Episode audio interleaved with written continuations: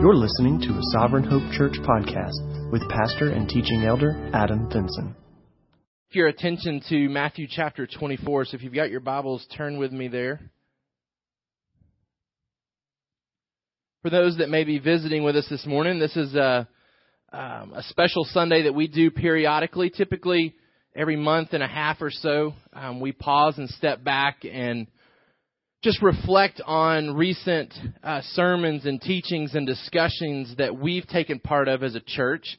Um, and so we step back and we look at some of the things that we've learned on Sunday mornings. We step back and look at some of the things that we've discussed in our small groups, uh, just as a, a practical way for us to apply things that we've been studying. So um, a lot of times we come in here, we get a ton of information as we look at the Word, and um, we want to make sure that we're we're allowing that to seep into our life. And so this is just a, a moment for us to pause and to reflect. And um, so we do this periodically, um, eat breakfast together, um, just enjoy each other's fellowship, get caught up on things going on in our lives, and then pause to once again look at things that we've previously been looking at. So in Matthew chapter 26, verse 36, I thought it was appropriate as I was thinking through. Uh, relevant points of application for what we've been studying in, in the life of Noah recently. And the concept of remembering is, is really tied to the story of Noah in the New Testament. So it's very relevant for us. Our application Sundays are all about remembering. So it says in Matthew 24:36, "But concerning that day and hour no one knows, not even the angels of heaven nor the Son, but the Father only. For as were the days of Noah, so will be the coming of the Son of man." For as in those days before the flood, they were eating and drinking, marrying and giving in marriage, until the day when Noah entered the ark, and they were unaware until the flood came and swept them all away. So will be the coming of the Son of Man. Then two men will be in the field, one will be taken and one left. Two women will be grinding at the mill, one will be taken and one left.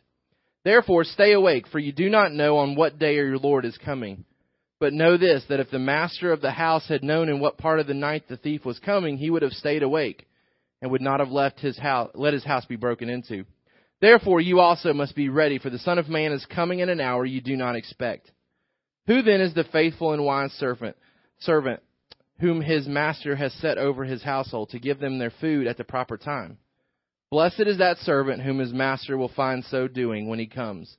Truly I say to you, he will let him over all his possessions. But if that wicked servant says to himself, My master is delayed, and begins to beat his fellow servants, and eats and drinks with drunkards, the master of that servant will come on a day when he does not expect him, and in an hour he does not know, and will cut him in pieces and put him with the hypocrites. In that place there will be weeping and gnashing of teeth. So as Jesus is speaking here, he's, he's talking about um, his own second coming, and he's tying it to the time of Noah, and we've discussed this point um, at times recently when we've discussed the story of Noah. But I wanted to draw our attention once again to that concept of remembrance. In the New Testament, when Peter and Jesus reference this story, it's tied to remembering certain things. Um, and so I kind of went back and looked through some of the things that we've discussed, and I pulled out some points that me, uh, in teaching these things, desire for you to remember. But I thought we'd start by letting you share some things that you feel like in our study are important, things that you're remembering, things that you feel like maybe are, are worth others remembering as well. So I want you to kind of pause for a second and reflect on some of the things that we've learned recently. And then I want to give you an opportunity to share some of the things that have stood out to you over the past five or six weeks um, in, in regards to this story. Things that maybe you hadn't heard before and, and are uh, are worth remembering in your own life because of some significance in the things that we discussed. So take a minute, pause, think through some of the things that we've talked about over the past couple of weeks with Noah. And I want to give you an opportunity to share some of that insight because you may you may be remembering some things uh, that I didn't jot down, and so I think it'd be helpful for us to share some of the things that really stood out to us over the past couple of weeks. Anybody with any thoughts or insight, things that you feel like are worth remembering from the past couple of weeks? With things that we've learned from God's Word.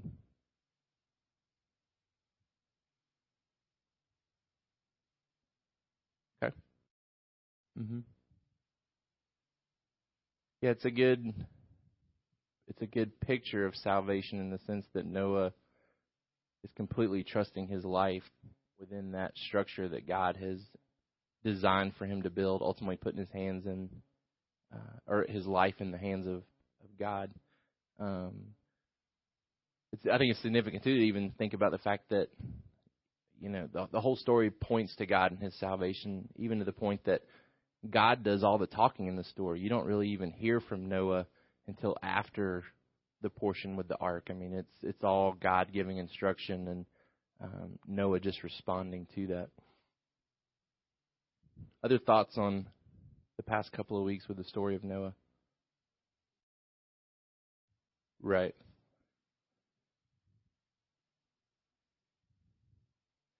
Something that I reflected on too when I was looking at that. Um, so, God's holiness demands His judgment. It demands His justice. Um, and so it's driven and motivated by His holiness. But then the concept of discipline that we find in the New Testament, where where God disciplines His children, that's that's driven by His love. Um, and sometimes what that looks like may be very similar, judgment and discipline, but the motivations are are coming from two different aspects of who God is. His holiness and His separateness from sin drives His judgment. So God has to respond to sin with justice but then he also looks at his children and responds, uh, because of his love towards them, responds with discipline. And so the Bible talks about the fact that as legitimate children of God, um, that it's a a good thing yet bad thing when discipline comes into our life. Good in the sense that it, it shows that we are children of God. Uh, bad in the sense that we don't want to be under the discipline of God. Um, so so both being motivated by His attributes. Yep. Yeah, the credibility factor is huge from from a man's standpoint. A lot of times to put to put his reputation on the line and to potentially sacrifice his credibility if if it doesn't happen the way that God's communicated to him would have been a a test of faith for him for sure. Other thoughts from the last couple of weeks? yeah, I, I love seeing, and I think it's so good with us going through Genesis, being able to connect all these stories into the bigger story. That's what I love. We read through the Jesus uh, storybook Bible with AJ, and it seems like at the end of every one of those stories that you're so familiar with from from a from a child, um, it always connects it to the bigger picture. That you know, even when it's talking about Noah, there's a greater Noah that was coming, and all those stories that you read about with your kids, it points you to the bigger story that's being told and how that story just fits in in a small way to tell a bigger story about the, the coming Christ. So yeah. It's it's hard to believe that we can disconnect ourselves so quickly where we're praying for something or or anticipating something and then when it happens and it's for our favor and it turns out good, we're so quick to to not turn to thanksgiving to God for it um, we weather some type of storm and come through it. And we're praying the whole time through it, and then we come out on the other side. So oftentimes we're like we referenced the lepers that are healed and then completely go away and don't turn their attention back to Christ. And so yeah, that that challenge to to be mindful to worship and thanksgiving as God is evidently working in our life. Anything else that has stood out to you over the past couple of weeks? Yeah, it's a good point about eh, we could do other things, but if we don't build that ark, we're dead. so even on days when he got up and was tired and and I'd like to do something different, I mean that that was looming over him in a way where it would have driven him to to certainly prioritize that. Anything else that that you'd like to mention? Yeah, it's helpful to see that destructive work that takes place in light of how Scripture reveals why it was necessary when it talks about the, the violence and the, the sexual perversion, like what society was becoming was going to be so dangerous for God's people that destruction was necessary to start over, that mankind had gone so so far in the wrong direction. Um, and then even tying it to the fact that the the godly line was in jeopardy, that the hope of a Messiah was in jeopardy if if God doesn't step in and intervene there. And so, definitely is goodness tied to the justice that comes upon man in that setting. All right, let me give you just a handful of things that, that really stood out to me that, that I want you to be mindful of as we um, sort of exit the the what we remember as the story of Noah. We're not done with Noah. We're going to continue to see how his family lives and reacts in the post-flood world. But kind of closing this chapter on what we typically consider the story of Noah. Uh, first, the story of Noah is miraculously historical. I want you to remember that moving forward, that it's miraculously historical. Historical in the sense that that Christ references it as a as a as a story of history. So so it's not a parable. It's not um, a, a legend. That that when Christ references it, when the New Testament writers reference it, it's referenced as a historical event. Um, that's important because uh, the the the ark and the flood next to creation is probably the next most debated biblical event when it comes to those that criticize the Old Testament.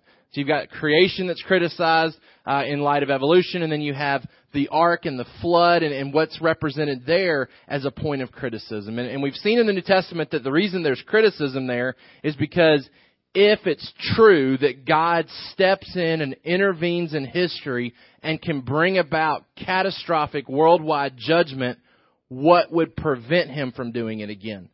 The scriptures tell us it will happen again. Those that criticize and debate and want to disprove the story of Noah do so ultimately because they want to disprove the possibility of it happening again.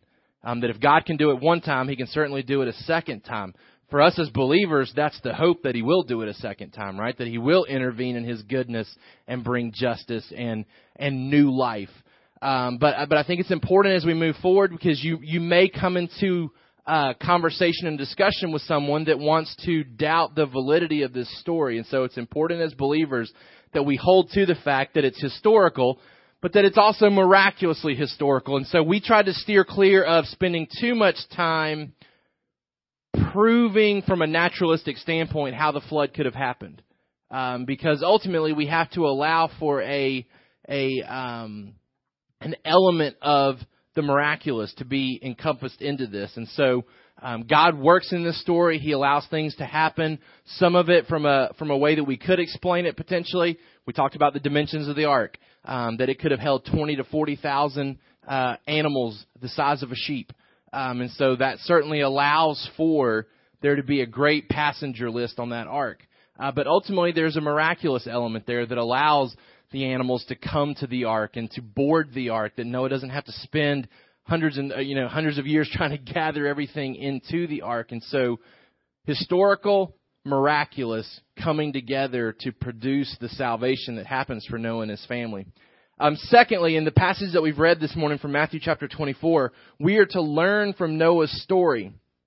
A couple things that I think Jesus is instructing people to remember when he references this story. First of all, don't be consumed with the ordinary.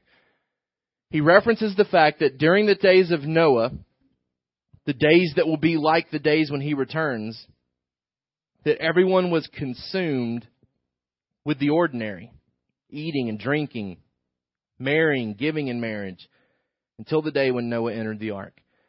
What you have here is a, is a people that are so consumed with the now they're oblivious to the bigger picture. Um, and, several of you have referenced that that point that um, what the story of Noah points us to is a greater reality that that Christ is coming once again, and so in light of that, we should be living with with that thought in mind. And so Jesus is challenging his people here. Uh, don't forget the days of Noah. Don't forget that people were oblivious to this and were just consumed with the ordinary, mundane things. And it's very easy for us, and that's why in starting Sovereign Hope, we want to constantly uh, challenge you to reflect on the fact that Jesus is coming back. Because if we don't keep that at the forefront of our minds, we'll get consumed with what we have to do this week. We've got job responsibilities, family responsibilities, hobbies and interests that we enjoy. It's very easy for that noise to drown out what's really going on. That Jesus is setting the stage to return for his people. Um, and so uh, Jesus is reminding people here as he talks about the story of Noah uh, Peter reminds us in 2 Peter 3 5 that, that many will deliberately forget this story so that they can deliberately ignore the coming story that Jesus is coming back. Um, so don't be consumed with the ordinary. Secondly, be ready constantly by structuring your life for Christ's return. Uh, be uh, be ready um, constantly. Uh, the Bible tells us, Jesus tells us uh, in verse 42 of Matthew 24, therefore stay awake, for you do not know on what day your Lord is coming. Uh, to structure your life. So, so Noah had the indication that the floods won't come until the ark is finished. So there was a timetable for Noah. We don't have that advantage. Uh, Jesus may return in our life, he may not, but we're to live in light of the fact that he is coming back, whether it's today, tomorrow, uh, or a thousand years from now, that we're to structure our life accordingly. Um, and then the last point that I think Jesus is making in this passage is that our life now indicates if we're ready for eternity. Um, he, he references um, an example here of uh, servants, uh, one who does his job knowing that the, the master could return at any time, the other servant um, allowing uh, a lot of lacks in judgment because he's not confident that his master is returning. And so it allows his behavior to digress and he's not living in light of the fact that his master is coming back. And so we don't want to be consumed with the ordinary. We don't want to allow our ordinary life to drown out the bigger story that's being told. Um, we want to be ready constantly by structuring our life for Christ's return. Um, and, and how we do that, how we live our life now indicates if we're ready for eternity. Uh, then the big number three thing that I want you to remember is that we can be comforted from Noah's story. There, there's a lot of comfort that's provided to me here in, in the story of Noah because what it reminds us is that God doesn't fail to act.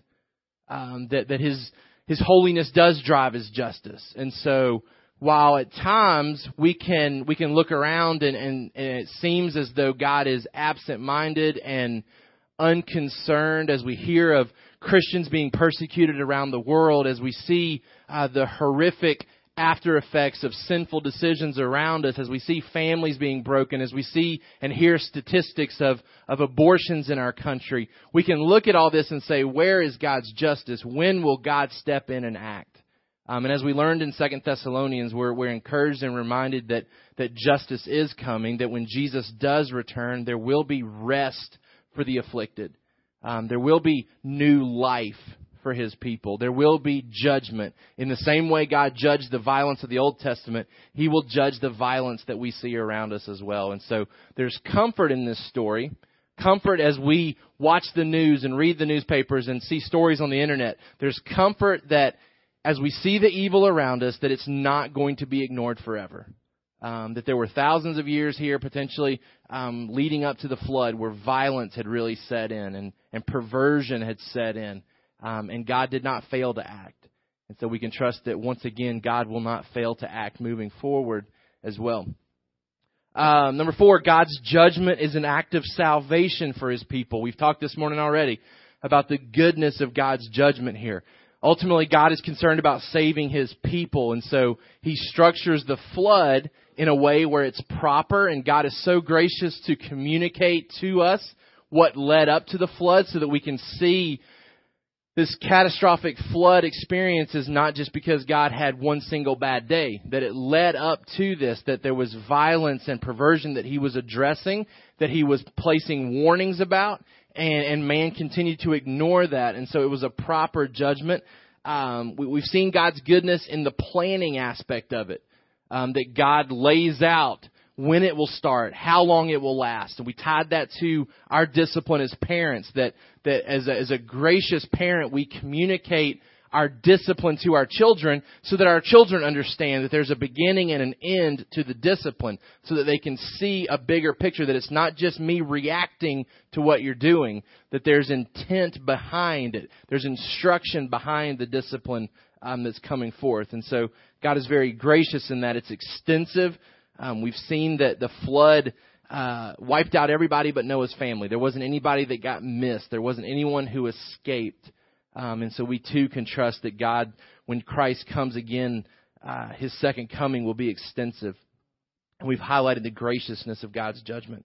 Uh, number five, man's righteousness is a work of God based on Christ. I, I hope you see that. It's, it's been referenced already um, this morning that, that Noah's righteousness is not what saves him. And this is so important for us because when we go to scripture, we ought to learn more about the gospel because the Bible is about the gospel. And so we should learn more about our salvation. So even when we come to a story of Noah, it provides more validity to our own salvation because here's a man, a spiritual giant in our stories that we tell to our children, But as we look into this story from a real historical standpoint, what we find is a man much like us, a man who is becoming what he becomes because of God's grace in his life. Um, that he's counted righteous in the same way that Abraham is counted righteous by faith, not by works.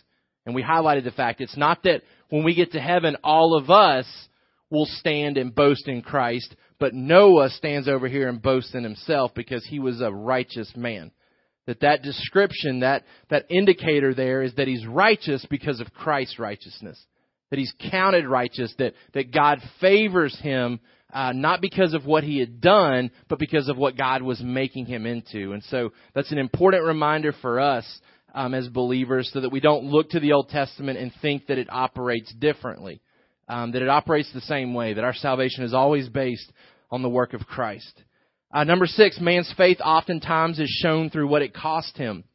Um, Kyle mentioned this this morning that when you read that hall of faith in Hebrews 11, what you find is time and time again that it cost people something. So we would never say that our salvation costs. We don't pay, we don't earn, we don't deserve our salvation.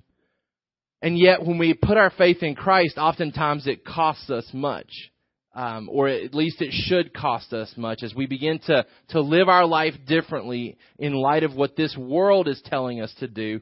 It ought to cost something. It ought to cost um, in the same way that it cost others in, in, in, God's story. When they put their faith and trust in God, it, it inevitably led to some type of sacrifice that that, that um, came about in their life. Um, and so my challenge to you, not to to go out and try to generate and create loss in your life, but also not to fail to miss those opportunities. You know, and we specifically talked about here within our church. We desire to be a church planting church, which means we desire to send people out of this church to plant other churches. And that, that will necessitate sacrifice in the, in the lives of those people. Um, certainly for those that will leave this context to go to Uganda to plant a church there. There will be much sacrifice. There will be family and friends that are left behind. There will be jobs that will be sacrificed. There will be changes to livelihood. Um, and we want to be prepared for that. We want to be able to respond to that. Not that we go looking for those things per se, but when those things come our way, that we embrace that as a part of Christianity. That to put our faith in Christ oftentimes will lead us to um, a state of loss in some of that obviously the riches and the return is far better than anything that's lost, right? Christ promised his, his followers that. That those that lose in this life certainly gain in the other. And so, um, to even talk about it in terms of what faith costs these people is really from a human standpoint because ultimately we know um, that these individuals, it tells us, we're looking to a heavenly country.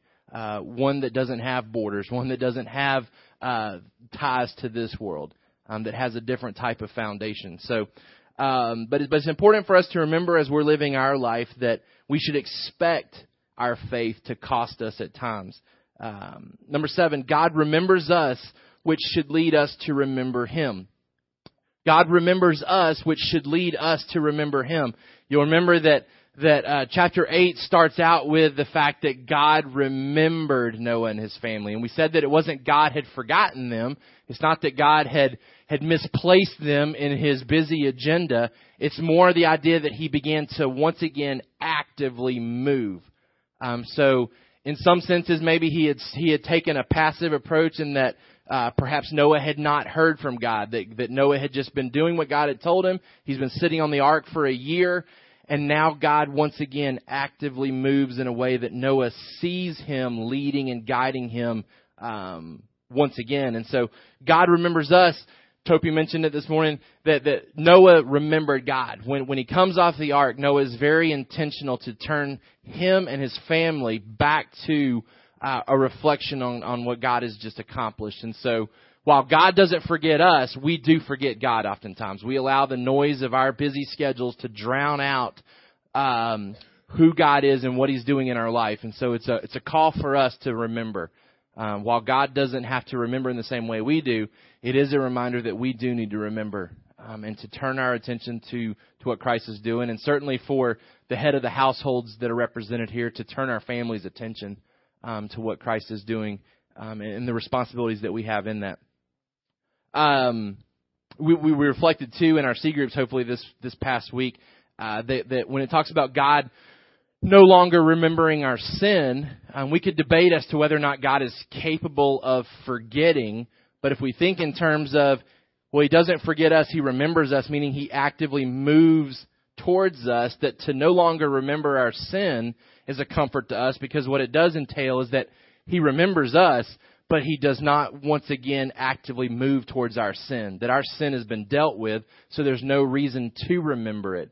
Um, there's no reason to act on it because He acted on it when Christ um, bore His wrath on the cross for us.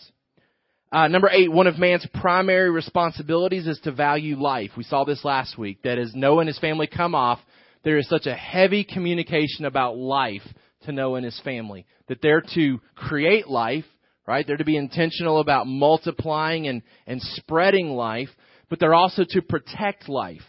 Um, and so that's communicated in the form of capital punishment. It's a reminder to us life, the life of, of humankind, should have great value in our hearts and minds.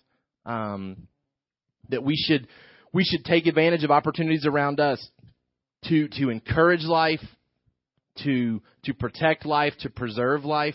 It's why our hearts are so in tune with what is going on at the Coweta Pregnancy Services because it's a way for us to actively promote life and to encourage life. Um, and so we want to, as a church, more opportunities that come our way that are that are life focused. We want to be all about that because God was very heavy in His communication to Noah and his family about the value of life. Um, whether it's it's us procreating life through the sharing of the gospel and spiritual life being created through this church, or whether it's natural life that's being preserved, um, we want that to be a core value of what we do here at Sovereign Hope. And then lastly, uh, God makes promises and keep and keeps promises. God makes promises and keeps promises. Um, and you see the story culminate with God initiating the covenant, right? So Noah doesn't come off the ark and bargain with God and say, God, what do we have to do to ensure this never happens again? Noah comes off the ark, looks around probably wide eyed at what creation looks like now, and God steps in, anticipates the fear that perhaps would have been present in Noah's life. He looks around, sees the horror that this is not what it looked like when we got on the ark, what if this happens again and God steps in and says it won't? That, that I'll never do it this way again. And so there's assurance from God. He makes promises. So oftentimes God anticipates the promises that we need. Um, and, and, you can see that in Scripture. The promises that are given to us are, are for our assurance purposes.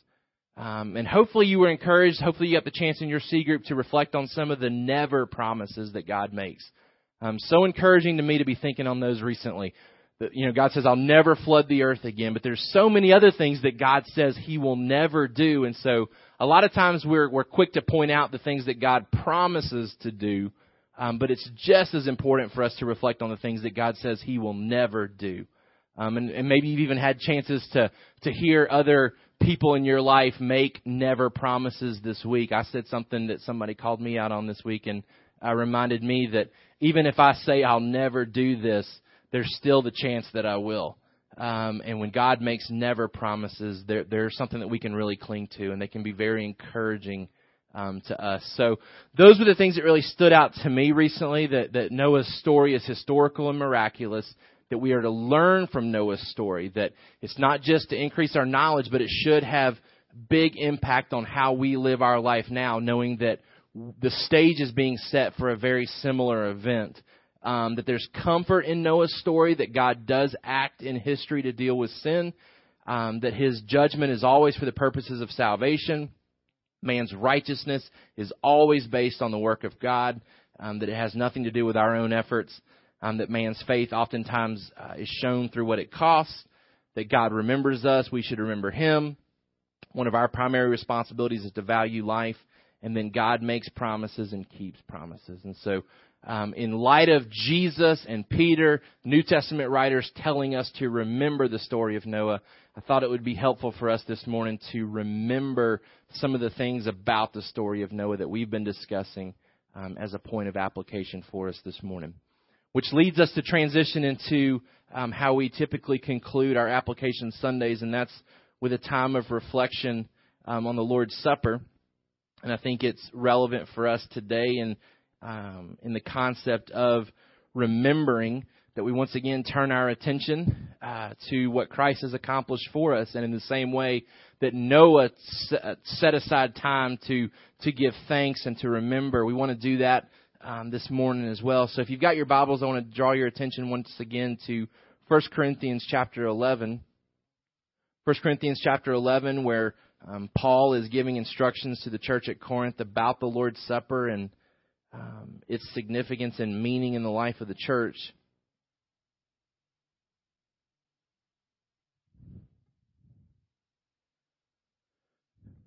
1 Corinthians chapter 11 verse 23, For I received from the Lord what I also delivered to you, that the Lord Jesus on the night when he was betrayed took bread, and when he had given thanks, he broke it and said, This is my body which is for you. Do this in remembrance of me. In the same way also he took the cup after supper, saying, This cup is the new covenant in my blood. Do this as often as you drink it in remembrance of me. For as often as you eat this bread and drink the cup, you proclaim the Lord's death until he comes. So as we have the opportunity to partake of the Lord's Supper this morning, I want to highlight the fact that that part of the reason we do this is for our own remembrance. Um, it's a teaching tool. It's a it's a way for the church to to remind uh, its members uh, once again of what Christ has accomplished for us. Because again, if we're not careful, we get so busy that we fail to reflect on the most important things in life. The fact that Christ has come to live a perfect life, that Christ has come to die a sacrificial death, and that one day, one day, Lord willing, soon, Christ is coming to give new life. Um, a, a life that is far better than what Noah and his family got to experience. We talked about it being a type of resurrection for Noah and his family. The world has been cleansed. We get to reset and start anew. And yet, what we find very quickly is that sin is still present. That, that the flood could not wash sin away, that only the blood of Christ could wash sin away. And so Christ comes even as a, as a better type of flood.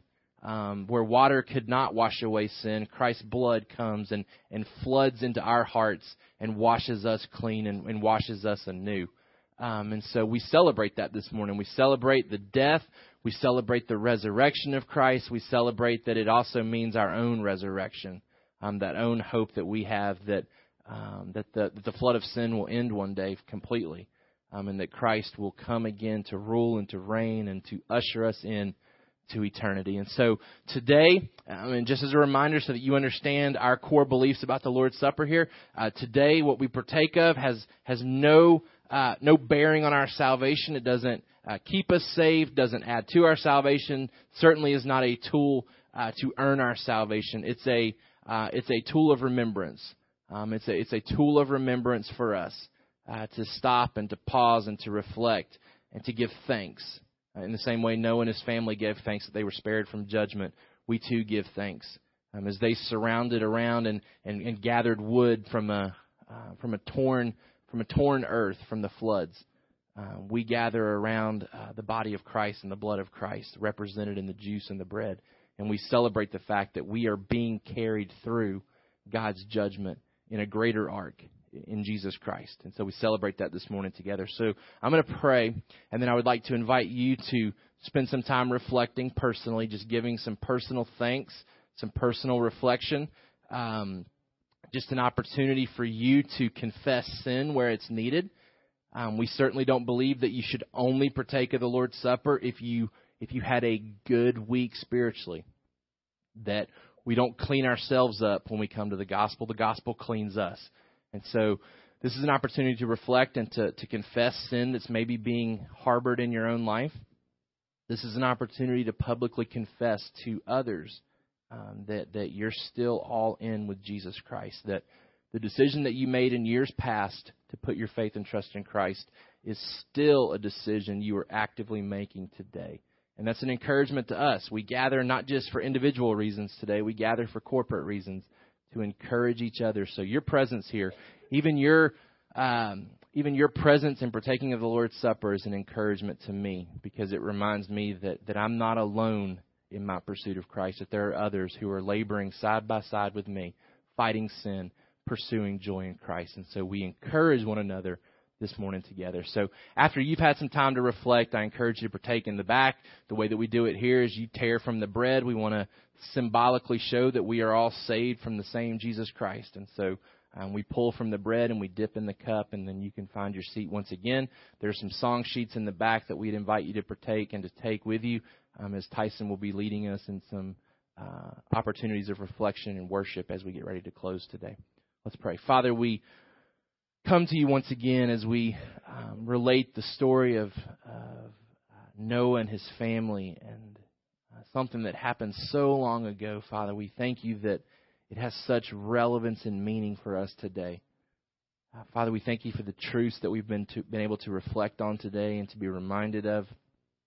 Father, I pray that um, as we continue our journey through Genesis, that we would not leave this account without it changing us. Father, we're encouraged and thankful that you are a God that makes promises. A God who also promises to never do certain things. And we're certainly thankful that you never leave us, that you never forsake us, that as Jesus exits this earth, he, he reminds his disciples that he will always be with his people. So we thank you for those encouraging words. We thank you for the encouraging promises that are found throughout your word. Father, we're thankful that you do remember us, that you are actively involved in our life. God, we pray that we would live in light of your coming uh, return.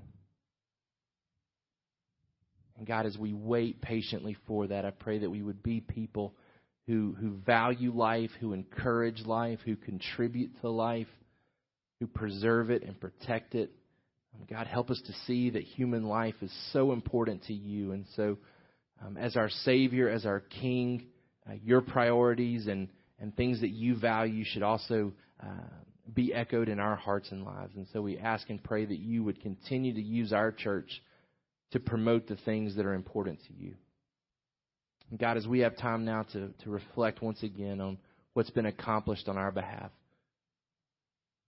as we're being carried through our life currently, as we are in Christ waiting for that coming judgment in anticipation of that day, we praise you and thank you for the sacrifice of Jesus Christ. We thank you that he bore the wrath that we deserve. We thank you that his, his blood uh, washes away sin. We're thankful that there was a greater judgment that happened on the cross. That when you looked out and saw man's choices and man's violence, that what man needed was a complete overhaul you provided that through the work of Christ. And so we thank you that the judgment that was poured out on Christ is a sufficient judgment that through the new covenant, through the Holy Spirit indwelling us, your heart, your, your word being written on our heart, God, we're thankful that you continue to point us to the greater things that are coming. Father, we pray that this morning would be another opportunity for us to pause and to remember both what Christ has already done and what Christ will do for us in the future. And so we partake this morning together, Father, in anticipation of the day when we will no longer partake because Christ has returned. So, Father, our, our prayer is that the looming return of Christ will continue to encourage us and spur us on as we persevere. And we ask these things in Jesus' name. Thank you for listening to the Sovereign Hope Church podcast. We trust that you've been encouraged by the word. For more information about our church, please visit our website at www.sovhope.org. Again, that's www.sovhope.org.